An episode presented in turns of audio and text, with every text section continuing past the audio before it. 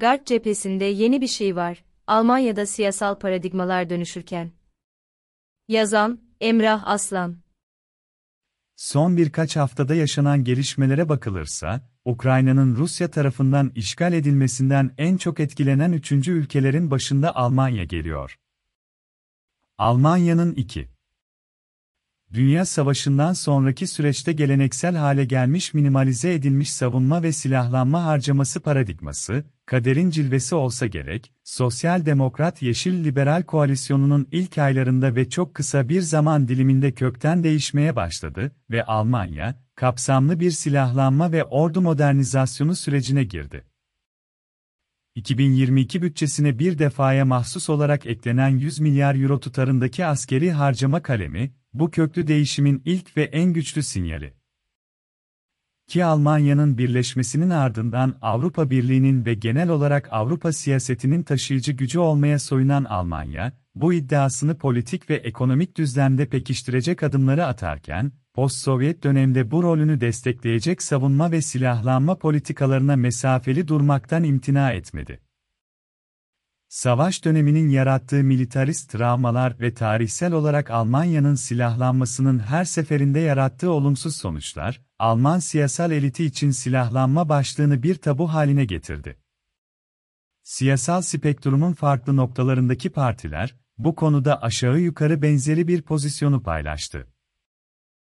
Almanya'da ordunun modernize edilmesi gerektiğine dönük tartışmalar, özellikle son yıllarda sıkça gündeme geliyordu.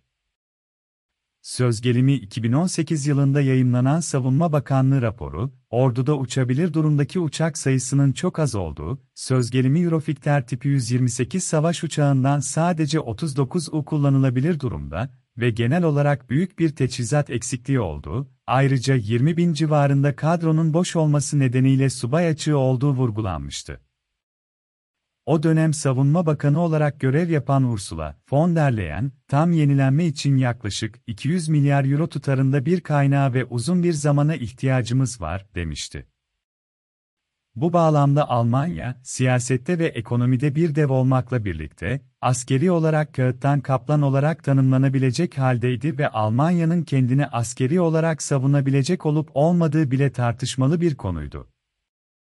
Çiçeği burnunda Başbakan Olaf Scholz'un açıkladığı plana göre Almanya, önümüzdeki yıldan itibaren kademeli olarak savunma harcamalarını yıllık GSYH'nin %2'sine ve sonraki yıllarda da bunun biraz daha üzerine çıkaracak.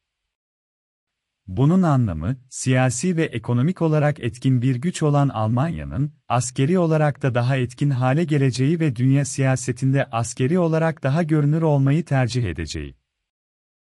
Elbette şimdilik bunun nasıl ve hangi şartlarda gerçekleşeceği bir muamma.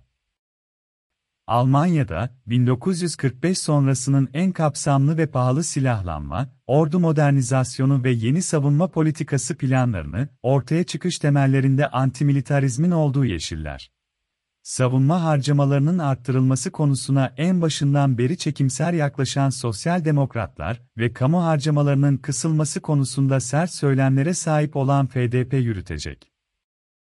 Şüphesiz bu durum, üç partinin yıllardır dillendirdiği savunma politikaları paradigmalarını da derinden etkileyecek ve koalisyon ortağı partiler, yıllardır savundukları pek çok politikadan geri adım atmak zorunda kalacak.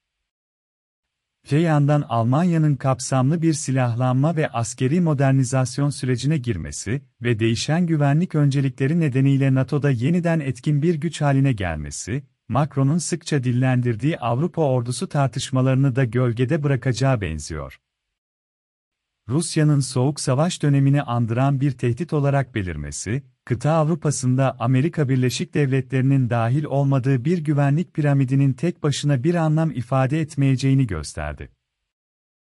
Almanya'nın değişen savunma ve dış güvenlik politikaları, NATO içerisinde de artık işlerin Salt Amerika Birleşik Devletleri'ne havale edilmediği ve Almanya'nın da önemli bir aktör olarak rol oynayacağı yeni bir sürece işaret ediyor. Önümüzdeki süreç, Almanya'nın güvenlik politikası paradigmalarının dönüşmesine daha yoğun şekilde şahit olacağımız çok boyutlu bir denklemi ifade ediyor.